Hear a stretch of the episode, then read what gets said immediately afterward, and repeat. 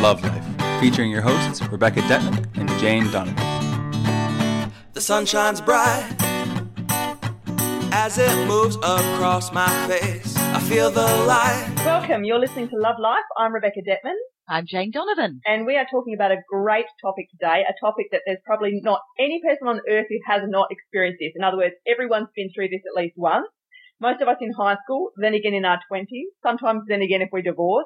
It is, it's something that happens in all the relationships in our life, but of course can be the most impactful with the most intimate relationships, the, the boyfriend, the girlfriend, the husband, the wife. We're talking about how to recover post separation. Jane, Oh, it's such a big one, isn't it? And it's something that is so painful. And as you say, everybody experiences, nobody wants to go through it, but we are so often in life forced to go through this. You know, it is so important that when a relationship ends, it's so important that we take the time to what I call dating detox or relationship detox. It's time to detox yourself from the person that you have been with. Now, this is often applicable to people whether they've been in a relationship for six months or six years or 26 years. It doesn't matter. It's an important time to really also date yourself. So one of the big dangers that happens when a relationship ends is that we experience emotional pain. And for many people, this actually can be the first time that they've actually experienced truly oh, gut wrenching pain in their hearts. And so the, I'm still, I still get hung up on pain from when I was 14 years old and somebody rejected me. So even when you're really little, it can, you know, it can go in so deep, let alone then when you're adult enough to you can intellectualize it, but your body still hurts, right? Oh, it does. It absolutely does. And, you know, these are the relationships that shape who we are. And so it's really important to become consciously aware of what has happened. To, you know, we talked, I think, last week a bit about the reframing of things, getting the messages of what were you feeling in that moment and reframing it with a more mature outlook on things.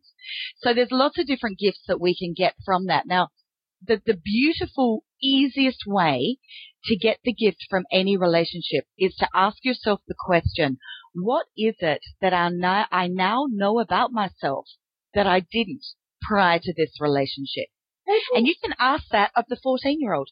Yeah, well, see, people often, I mean, of course, tend to get very, very bitter and so forth when they do come out of, um, particularly long relationships or marriages where they put lots of money and time and children in. And, you know, if, if one partner has gone and cheated or it's ended quite nastily, I mean, you know, there are couples out there that have the amazing ability to separate as complete adults, talk about it, neutral, remain friends.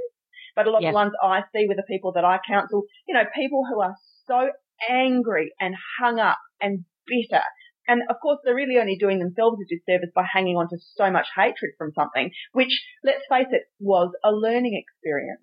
It always is. It always is. It's always to teach ourselves about ourselves. Every single occurrence in a relationship is always about ourselves. And, you know, I always laugh when you see those t-shirts that say it's all about me. And people think, you know, gosh, how conceited and arrogant. But it actually is all about me. And once we get that, we can then start to look at where's the gifts? What can I do? But it's, do you want to live below the line or above the line? Do you want to be a victim below the line or do you want to be a victor above the line?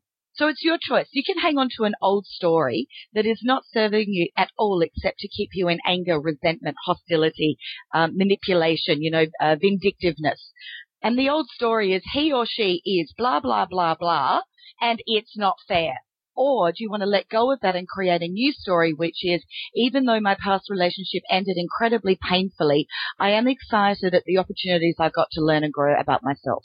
So you have to be a bit gentle and nurturing with yourself with these sorts of things, and you have to be easy on yourself and say, you know what, maybe he did end up being a such and such, or she was she was a terror after all, but you know, I made the choices I made with her or him. Uh, I did the best I knew how at that time in my life. You know, maybe it was maybe I do sort of wish I could have the time back or I wish it hadn't gone on for as long as it did. You know, there may be a lot of feelings of regret or guilt or shame or those sort of negative carry on energies.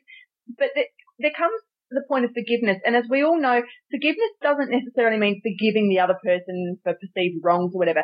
Forgiveness is about releasing yourself and maybe even forgiving yourself for you know, why if I only I hadn't, you know, gone on that date with him when I was 16 and then, you know, ended up with him for 25 years or like we kind of berate ourselves, but we need, we do. Yeah, we need to really look at the intimate relationships in our life with a little bit more knowingness and realize, okay, the person that's closest to me in this lifetime is the one that's here to teach me the biggest, hardest lessons. Because no one else could do it because I'd walk away from anyone else, but I couldn't walk away from him or her because I was magnetized to them or I had a ring on my finger or I had a house to, you know, down payments or kids. So the people that we're stuck to like glue that are the hardest ones to run from are the ones that are here to give us the biggest personal rewards.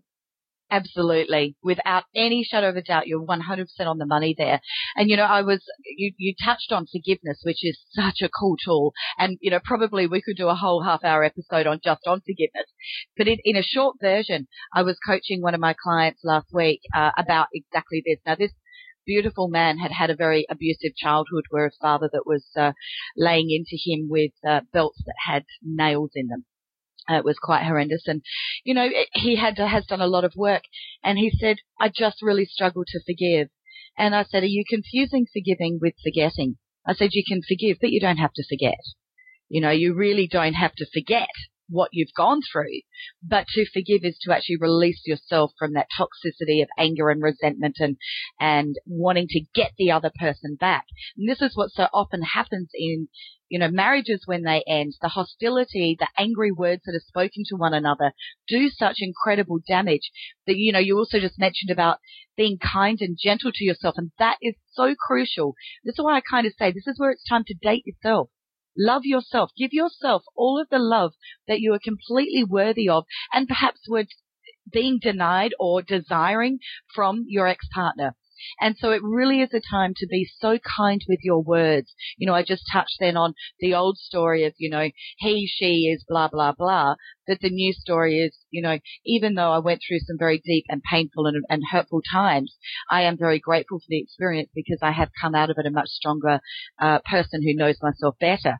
And it is about really recognizing that in any given moment, you are doing your best and your best changes at different times. So you've got to acknowledge that your best is about what you're capable of doing in that moment and not comparing yourself to what you perceive is somebody else's best. Does that make sense? It does. And Jane, I think we need to talk about something that's really important in our society. And of course, everything we talk about always goes back to self-love, but this is what people really need to understand. We are so programmed in our brains in this society to either we're, we're either saying when X, Y, Z happens, then I'll be happy, or we're saying it's this whole bloody Jerry Maguire is the one who's to blame. It's that whole you complete me thing. So I'll, I can only be happy when somebody else loves me or I feel loved by somebody else. That's when I feel, you know, loved because we don't know how to fill our own love tanks up. So when I have clients that come to me, and I can think of one particular girl last year who was I mean, this is the kind of person that when they have a breakup, they, they just, she shed so much weight. She was gaunt. She was yellow. She just, it was like she'd lost her soul from this mm-hmm. breakup because she had been with this man since she was a child. So she'd never had a chance to get to know who she was. She only knew herself through him, right? And this happens a lot with couples that are either really dependent couples who are really in each other's pocket and then what happens if one of them leaves or gets hit by a car, God forbid. Um, people who've been together since teenage relationships, childhood relationships for decades, and if, again, if one partner then moves on, they are a gutted wreck because that person has no idea who they are. They've actually lost decades of self-identity. Absolutely. And look, this is always the lesson for people like that. It's always about independence and they've had codependency and it's always about like you can 99% of the time say that this is going to be a self-growth journey for them about how to live independent and the value um, and self-love and confidence that comes from knowing that you are completely capable of caring for yourself and providing for yourself. Like 45 year olds who are saying, who am I? Like without this ah. person, who actually am I without this person? They identify everything about themselves through their partner, take the partner out of the equation. They don't like what they see in the mirror. That's absolutely right. And you know, through my work as a, a matchmaker, I am meeting people every day uh, that we're joining up for membership. And one of the questions that I ask in, a, in a, a lot of questions, very simply, I say, try to not overthink this. Just give me a couple of words to describe your personality. And the number of people that cannot do that is absolutely incredible. And I feel really sad that they really don't have the ability to yet know who they are. However, the beauty is that this is a great time post separation for them to really be learning who am I? I'm not somebody's partner. I'm not somebody's ex. I'm not somebody's uh, childhood sweetheart.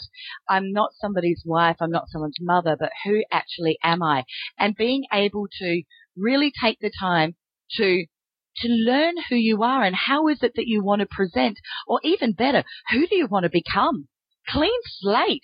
Who do you want to become? This is why. Bring up Sorry, Jane. I was just going to say this is why Jane and I are stressing so much that if you've got a lot of really heavy, negative, nasty feelings left over the breakup and whatever happened, this is why it's so important to, to get those out of the equation as fast as possible because they are limiting and blocking you from moving on, onwards and upwards with your own stuff. And you look at revenge, you know, people that get all wound up in revenge, like either they can't stop wondering what the, the new woman in his life is doing or what she said to our children when they were around on the weekend or, you know, all that kind of, or I've got to get him back or is he going to be happy they go to psychics and they ask, you know, are they going to break up and, you know, all this kind of, it's like you've still got your negative hooks in those people. But you, you know, got to realize that all the studies that they've done on people who are out to get revenge on other people, those people are so unhappy. It is such a great detraction. It holds you back. It makes you depressed you know, you don't get results in anything else in your life in any other area. It's, it's not a vibe you want to be maintaining. That's absolutely right. It's not. And it, you, you can feel it in your body. They're so tense. Their bodies are rigid. They're always full of resentful anger. And I'm, you know, I'm sitting here doing this and talking with you about this and I've just clenched everything in my body to get into that feeling. It is so hurtful to your physical body as well and it just doesn't feel peaceful and joyful and calm and content and kind. It's everything of the opposite. So by getting out this toxic thought process, by digging out all of the muck and reframing it for what it is, by loving yourself, by being kind to yourself, by being gentle to yourself, by detoxing from this person, is the greatest gift that you can give to yourself. And then before you step into another relationship, you build your I relationship because you are not the same person that you were when you met this last partner. So you need to really build this beautiful I relationship so that any future relationship is going to have a whole different result. And it's really important to take the time to do that. Now, as a rule of thumb, there are always exceptions. You know, you and I, we do lots of sweeping statements here, but as a generalization, I like to encourage people to have one month for every year they were in the relationship, single. So if they were in a, a relationship for 20 years, then as a rule of thumb, 20 months roughly, could be a bit less, could be a bit more, but that's a good time to give yourself space to just be and learn about yourself. Fact, if you're in what results have you seen from your clients who've done this kind of, you know, had that brilliant time off dating themselves? Absolutely brilliant. And they are so grateful that they take this time, that they take the baby steps of socializing with no attachment to validation of needing anybody else in their life because they change so fast and rapidly that if I were to say to them, okay, you're looking for a new partner, what is it you're looking for? They will give me the complete opposite of what their last partner was because whether it's conscious or subconscious, they are actually in their mind believing, well, actually that didn't, in the end, didn't work out. So I'm going to go for the complete opposite because that's bound to work out. Yeah. And this actually brings me to the rebound relationship. I was just going to say the same. Ah! but I was going to say, why is it so wrong, quote unquote love doctor speak, um, for somebody who's just come out of a relationship to straight go back out into the market? The danger of a rebound relationship and or actually I like to call it a cleansing relationship. I think that's a much nicer way of saying what it is. Is that often what happens is that people have experienced emotional pain from a breakup from a partner. So consciously or subconsciously they're thinking or feeling, hey, if I get another partner, this pain's going to go away. So the action is coming from wanting to protect and, and preserve our happiness. So that's the motivation. So they go off and they will therefore again, as I just said, subconsciously often be attracted to somebody who is the complete opposite of the person they were previously with particularly over the last few stages of the relationship. So as the relationship starts to break down, often it gets very toxic and hostile. And so they'll often go for a very kind, generous, loving, giving person. Dare I say it, often somebody with not very good boundaries and looking for very fast codependency. And so they will move fast into this relationship and it will serve a wonderful purpose of making them feel better. However, the reality is it's usually a train wreck waiting to happen because it's usually very fast, very intense. There's been no foundations built for the relationship. There really isn't any compatibility outside of you make me feel good and that's what I'm desiring right now. So it's a very unconscious relationship. It's a very reactionary one. And, but what it does serve is it cleanses in a way part of from the past relationship. So that's where it serves the purpose. But the danger is very rarely do cleansing relationships end up turning into long-term healthy loving relationships. Right. Now, yes, that, there certainly are examples of where they do work, but it is such a low percentage. And you know, really, I love my work to be about maths. What are your chances? So let's talk the maths and the chances are it's very low and unlikely. So if you've just come through a, a traumatic emotional experience, let's not put you in, in the hot seat to risk that happening again. You know, you, you're already fragile and not as strong as you would like to be that the last thing you need is another painful breakup. So the question is, can it be possible, Jane, to have a cleansing little rebound thingy if you've got healthy parameters on it? So it's almost like you take what you need, but you know when to cut it off. Totally, absolutely. Okay. And, I'm and thinking of a girlfriend that this actually happened to because she, this is a long story as they all are, but she, she was basically sexually attacked and as a result her boyfriend, God bless him, who was very loving and caring, never kind of wanted to push her too far sexually and didn't want to go there because he was worried about her fears around it and rah, rah, rah, rah. And it just got to the point where it was like, just ravage me already. Like, I just, and you know, it actually held them back and eventually they broke up. And she went out and met this guy and had wild hot sex. And it's like, you know, I hate to use this word, but it's like it cured her. and it's just what she needed. She didn't date him long term, but she got it out of her system. Now she's married and it's someone else and it's all very happy. So Jane, if someone's got that right level of um, awareness around the situation, can it work? Absolutely. It is, that's why I call it a cleansing relationship and not a rebound. Because it's healing. It's healing them. Yes. Yes. A- absolutely. Now the only danger there is that you must have, in my opinion, uh, clear communication with this new potential partner that this is what you're about. You know, that you are not looking for a long-term relationship and make sure that they really get that and understand it. Because what I had, well actually, you know, I only had an email this morning. Interesting. We're talking about this. I had an email this morning from a beautiful member who actually was on the receiving end of, well, she called it a rebound relationship. And she said, you know, I feel that, um, potentially it is best to not have members of our club that are under 12 months out of a relationship. Now, I feel differently because I think it's really important that people have social outlets where they can learn to present as a single person again. Particularly, you know, many of our members, they've married childhood sweethearts and they've been, you know, married 20, 25, 30 years and they've never actually been single adults. So they don't know how to present as a single person at all because they've never done it. I want them to have opportunities to learn to do that. But it is about fairness of communication from both sides. And unfortunately, I'm going to do a sweeping statement here. Girls, when a guy says he's not looking for a long-term relationship, please believe him.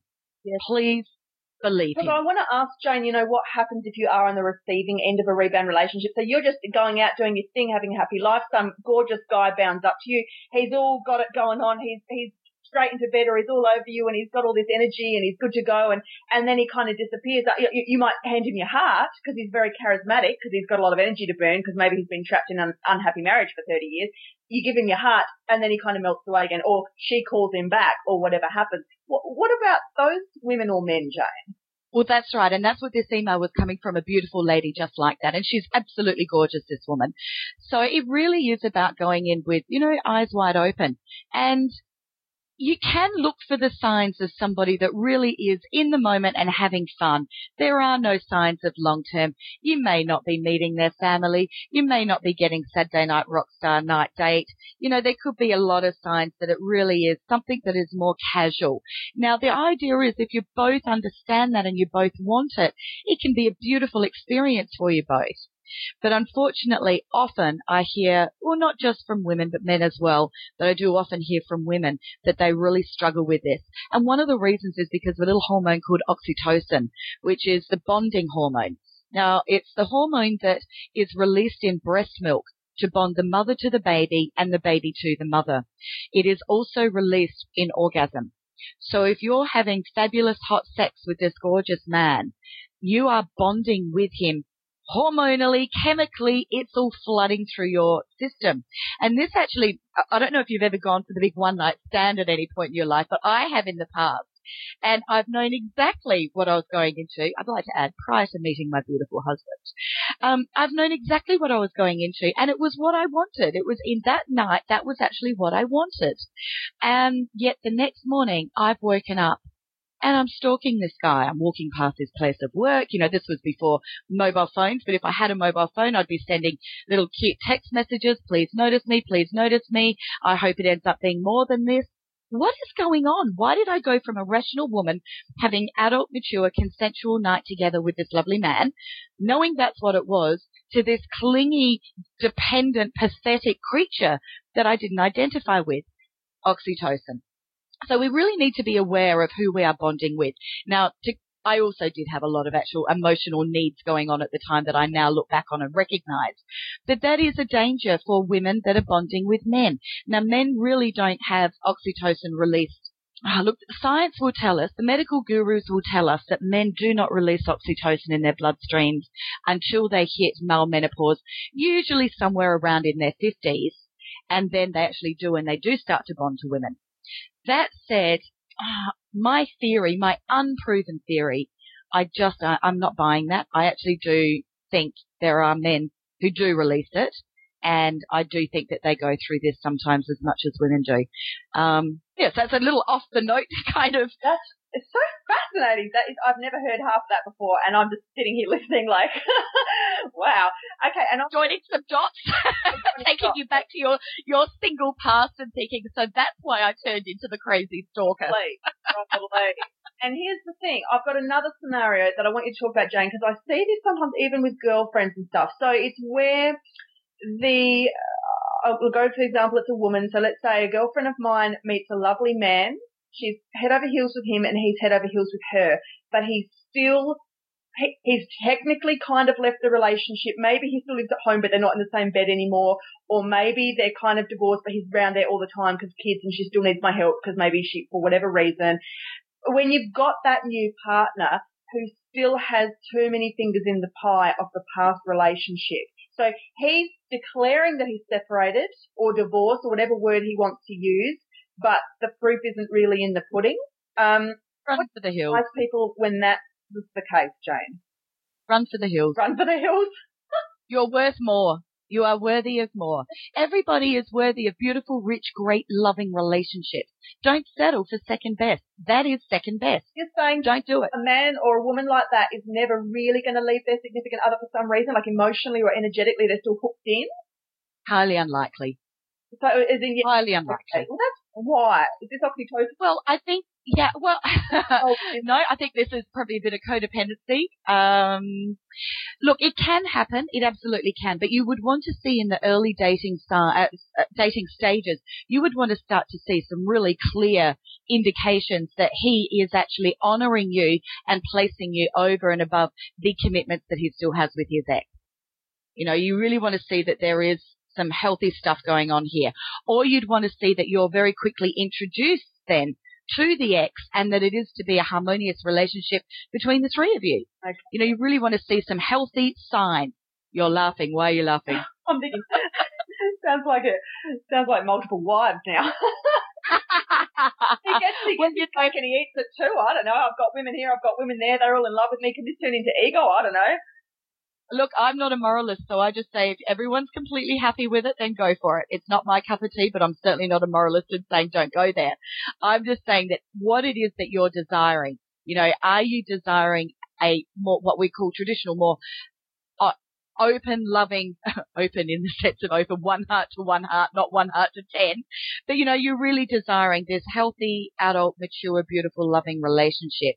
Then you've got to set yourself up for that. But here's the thing, you've got to believe you're worthy of it.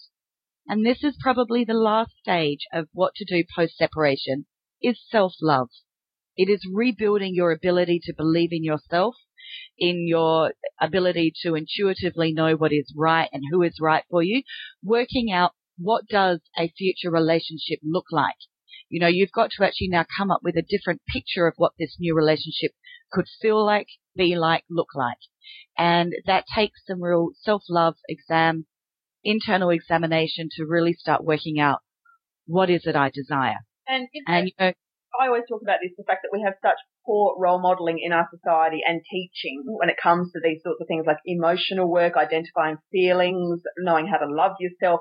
Again, you know, I have grown women and men sitting in front of me. They have no idea how to love themselves. They don't know what that means. And I'll say to them, have you ever had a pet that you absolutely adored? Oh yes, you know, my little dog Molly, I just, I just loved her to pieces.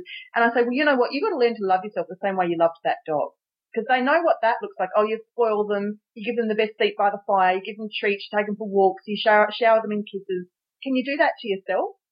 People, people have such a hard time getting their head around that concept. You mean give myself the best, put myself first, nurture myself, do what I want to do, not feel guilty about it, not put it off, not talk myself down. Like that's what we're talking about. That's what self-love is. What's your version, Jane? I love what you've just said. I'm I'm pinching that for my coaching practice. Pinch I love it. that is a great analogy to help people to understand and connect with what is love. That's beautiful. Look, self-love to me is not allowing any negative self-talk in my head. It's the voice that puts me down that says I'm not good enough or funny enough or rich enough or smart enough or pretty enough or successful enough or you know my thing's body I'm I'm overweight and I you know can put myself down with that. So it's really not allowing that. And it's keeping this beautiful rich talk in my head that I am clever I am fun I am amazing I am worthy I'm pure love I'm kind I'm giving I'm generous and all of those things. That is self love and so when somebody then wants to come along and say you know oh Jane you're a bit of a snake I can actually sit there and go actually it's interesting that you see that in me, um, but no, I'm not. And I have no attachment to what others are wanting to say. Now, it doesn't mean you can't be hurt. It's not, I'm not able to connect, but it is not allowing somebody else to take my power. pen and paper is very, very good for this as well. And we totally acknowledge that when you first start self-love mantras or affirmations, you're probably not going to believe them, and that's fine because studies show that it's all about rewiring the neural pathways.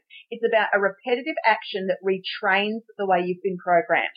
So if you've got this, yeah, this negative voice that's always sitting on your shoulder telling you you can't, you can't, or this or that, you just have to talk louder than the negative voice create more noise.